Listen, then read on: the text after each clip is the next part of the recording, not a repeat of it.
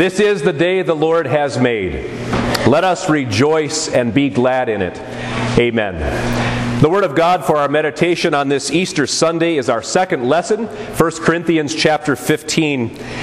I'll remind you of these words.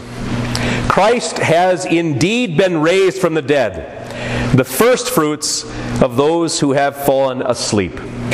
This is the word of our God. Christ is risen. In the name of our risen, living, and victorious Lord Jesus Christ, my dear brothers and sisters, let's watch TV.